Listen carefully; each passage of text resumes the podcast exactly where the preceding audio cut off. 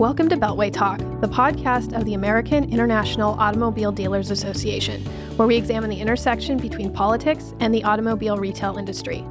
I'm your host, Hannah Oliver. And I'm Libby Newman, standing in for Hannah Oliver.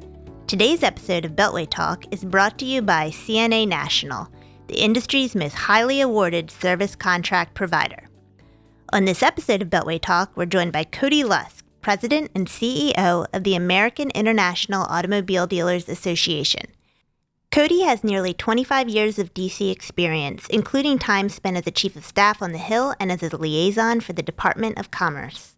Today, he's here to talk to us about tariffs, autos, and why dealers should be paying attention. Welcome, Cody. Great to be here. Thank you, Libby.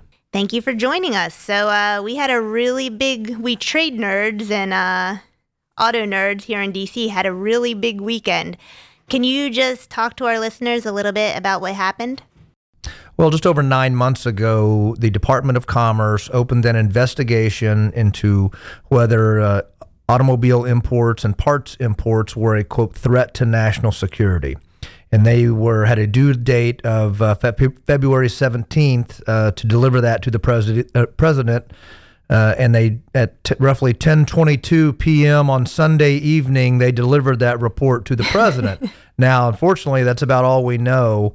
Uh, it wasn't released to the public. They do have to make it public at some point down in the future, but uh, now the president has 90 days to sort of go over the report, and then another 15 days to to report those findings to Congress. But essentially, the president now has this report that we don't know what's in it, but uh, we do know that he has made no secret of his love of tariffs.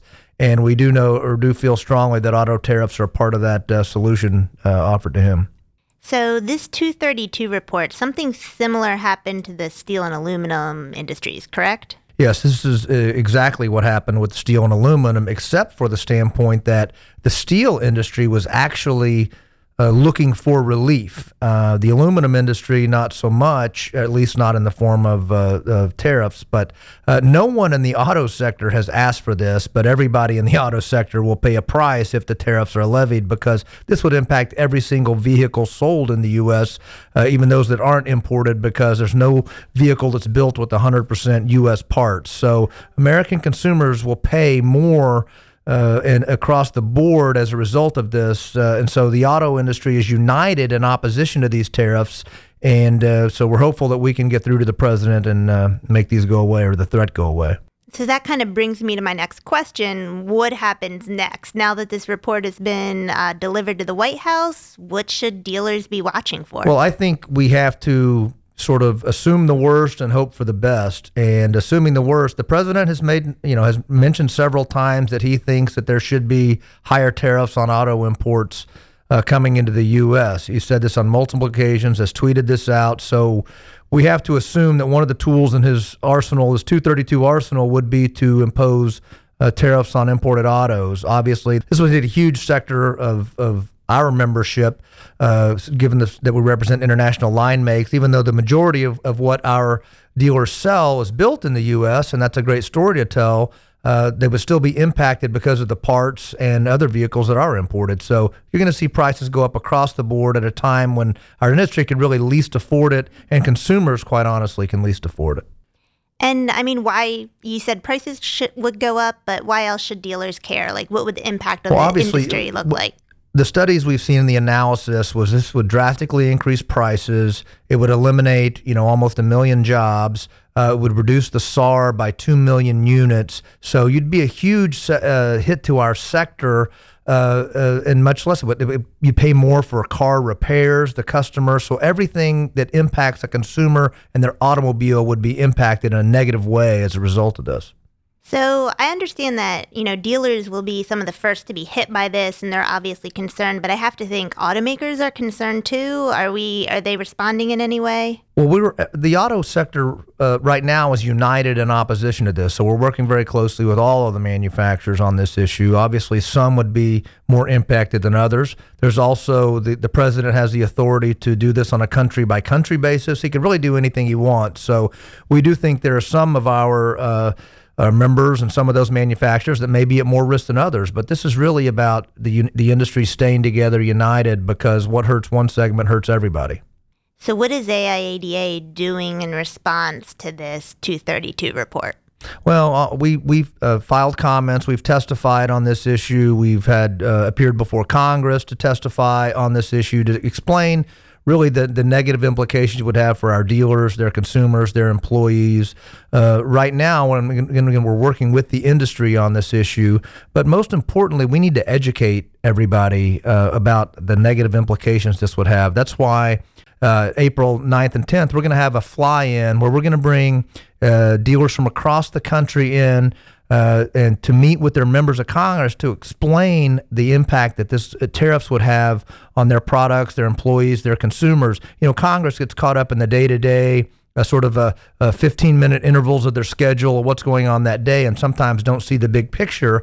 And it's up to the constituents to explain to them uh, policies and things that could go on. So we need dealers to uh, one contact the white house uh, let them know uh, that this would be bad policy but also educate their members of congress on how uh, terrible this would be for our industry and part of that education is kind of understanding how the US uses tariffs now. For example, you don't hear much about the 25% truck tariff for all trucks being imported into the U.S. Right. In the 1960s, it shows you how temporary tariffs can last a long time and, and bad policy can last a long time. We have a, a 25% tariff on imported pickup trucks that was put on in the 60s as a result of a dispute with Western Germany over frozen chicken parts. and that temporary tariff is still on the books today and is a reason why a lot of our members don't really have a pickup truck to sell.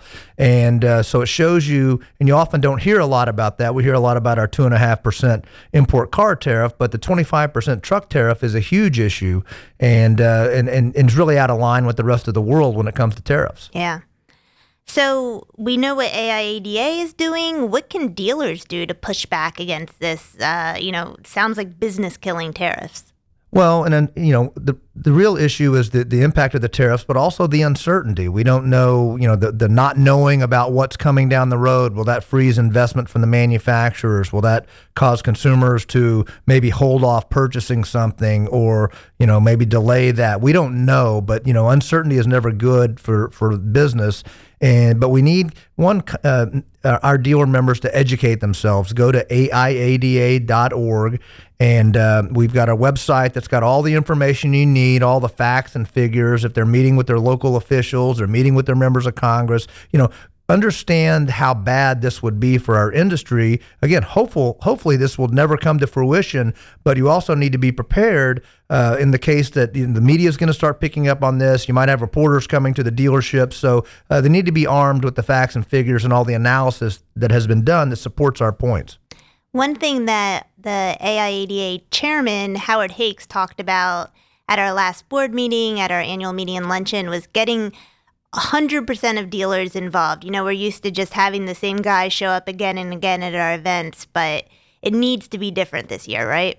Well, and I think that there's no question that politics have turned a lot of people off. There's it's almost become blood sport in some circles, and it's really become too much of our life. But this isn't about politics, as Bob Carter of Toyota said at our luncheon. This is about policy, and the policy isn't right, and it isn't right for our members. It isn't right for their businesses. It isn't right for their customers. It isn't right for their employees, and it's on us to help set that right and to make that right. And you can only do that if you're here. If you only can do that, uh, you can't rely on your neighbor to talk about uh, the impacts to your business. It's up to the owners themselves to talk about it. Cody, thank you so much for joining us and for explaining a little bit what's going on. I really appreciate it. And as a reminder to all of our listeners, you can go to www.aiada.org slash fly-in to find out more about our April 9th and 10th fly-in and register today. Thanks for listening, and please join us again next time for Beltway Talk.